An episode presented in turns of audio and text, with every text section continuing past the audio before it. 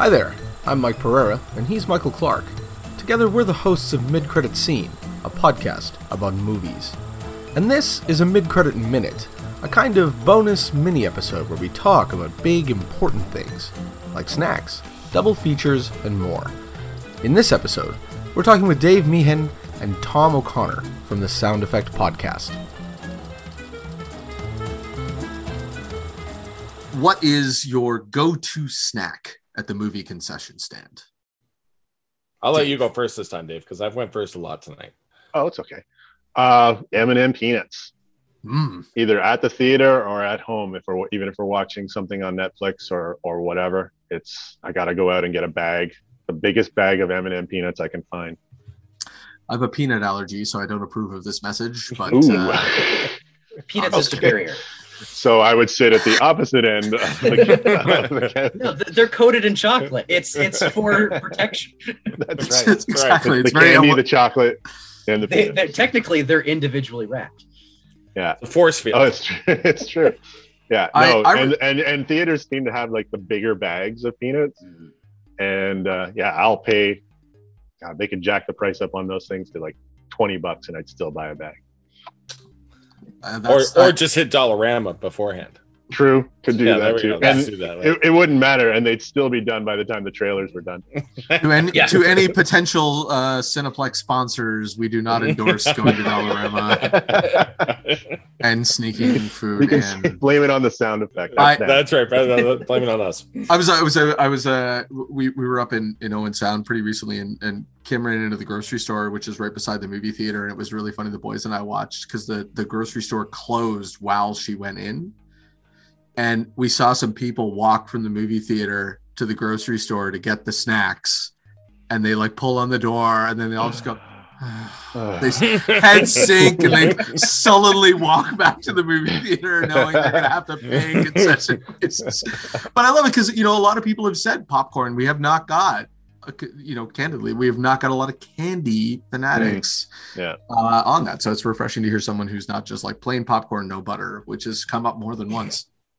I know, No, I know, no, that's it's just crazy. It's ridiculous. crazy. Um, Tom, what about you? for me, uh, if I'm at my favorite local, the Apollo, I am enjoying their Highlander combo, which is, of course, the buttered popcorn with a be- with the local craft beer.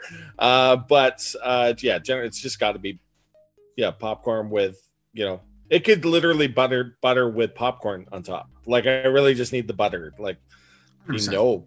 Yeah, my wife went through a stage where it was like, no, no butter, and I was like, what? No, what are you? I don't like butter either, Tom. Yeah, that's just wrong, man. Nah, you yeah, and I have talked about some of your snack issues before, We- so We've uh, established that no one is sharing snacks here. That's everyone- right. I'll always remember going to the theater with my uncle once, and we like walked, and I was like a kid, and we walked to the to the concession stand, and he ordered his, and then he looked at me and he's like, "I hope you're getting your own because I'm not sharing." That's awesome. I, you know, it's funny though because like you, you bring that up, like like the, the popcorn is just a vessel for the butter and the That's salt. right. Absolutely, absolutely. It reminds me of uh, years ago there was a CBC debaters episode. Uh, if you if you guys listen to that show, where Yeah, they it. had uh, Sean Cullen and another guy were debating cake versus pie, and the, the argument about cake was like cake is just a vessel for the icing. no one gives a crap about the cake. I feel Uh, the same way about popcorn and butter. Uh, am I the only one who, when I go to Cineplex, and again, not to be uh, slamming your potential sponsor, uh, but am I the only one who gets a little freaked out by those kernels that talk to each other? Like, am I supposed to be endorsing cannibalism by eating the the It's- kernels? a Colonel weird- Colonel, I think his name is. I don't know. yeah, it's it's it's a weird uh, tack to take for their advertising. It's like you know who our our uh, our mascots are going to be the things you ingest. Because the implication just- is, they don't is make that it. Yeah, after the their like vignette is done, a human is going to come along, come along and eat yeah. them, which Yeah. also implies that there's just like a bunch of clones of the same five anthropomorphic kernels walking around. And the other question becomes like they're wandering around. I'm like, did the staff at Cineplex not have control over these kernels who are just wandering aimlessly? And Yeah. apparently, going out to lunch and paying each other's bills. I don't. Yeah, I don't get the whole. I, I always wanted the realistic uh, short with them where they all get stuck to the floor after the screening, and it's like it's like an aliens parody. It's like it's like it's all over, man. I'm stuck to the floor. Go on. Full metal jacket in the That's theater. right. Yeah, like yeah. I, I every right. time every time I see that, it's so bizarre. But I always remember. uh Oh man, the scene in uh Woody Allen's "Everything You Always Wanted to Know About Sex, but Were Afraid to Ask," where they're all dressed up in the human body, like the guys on a date, and they're all the sperm. Yeah. like, they're all in these sort of costumes, right. and I keep thinking every time I see the popcorn thing, I just immediately think of that scene in that arguably terrible movie by a terrible person. But like, I just can't help it, and I'm like, oh, it's just so. I'm gonna get some Skittles. It's not cool. Um. Okay, second question. Uh, I always love the answers to this because it gets kind of funny because it's an odd question. If you could create a perfect pairing between a food and a movie, you know, like a like, like a sommelier, but Mhm. instead of wine and food, you're pairing a food or and possibly wine with a movie. What's your what's your pairing? And like I said, you don't it doesn't need to be popcorn or whatever. It can be anything. Full course meal. Go my big. uh, the first thing that came to mind with me, and it might have been because of a podcast I was listening to this week, is uh, I just thought the last waltz with a bowl of cocaine would be a really sweet combination for people. Like, uh, uh, no, but honestly, honestly, that was a joke. But um, Is that come on, the Neil Young scene, it just writes itself. But um, sweet but Jesus. I really have I, I've said for years that I would I would pay big money to go to a double bill of There Will Be Blood and Pulp Fiction with local restaurants making milkshakes. So it's only Oh. milkshakes and and Kahuna burgers.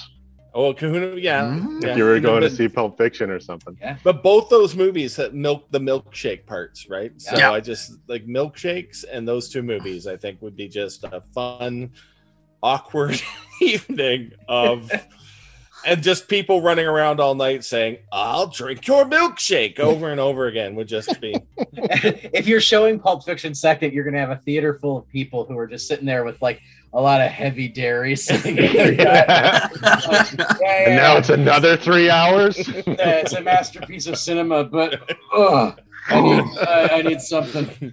I need a Tums. yeah. oh, that's amazing. Uh, what about you, Dave? Uh, well, for food, it has to be if I for watching a movie at home, uh, it has to be in a bowl. So I'm thinking pasta or like gnocchi with a Mhm. nice rosé sauce and a glass of uh, ten dollar Malbec. And any movie goes with that. That's basically on a Friday night. That's the if uh, it's either pizza or something pasta because it's into the kitchen once we get home, and then grabbing in a bowl and heading to the couch to watch something. Love it. So uh, yeah, and that c- it could be any movie, action, drama, sci-fi, whatever. What's nice about that is that pasta is fat. Like fast is a quick cook. Like Yeah, you could you could throw together a like a pesto bowl and you're on the couch in ten minutes. Absolutely, yeah. No, we love it.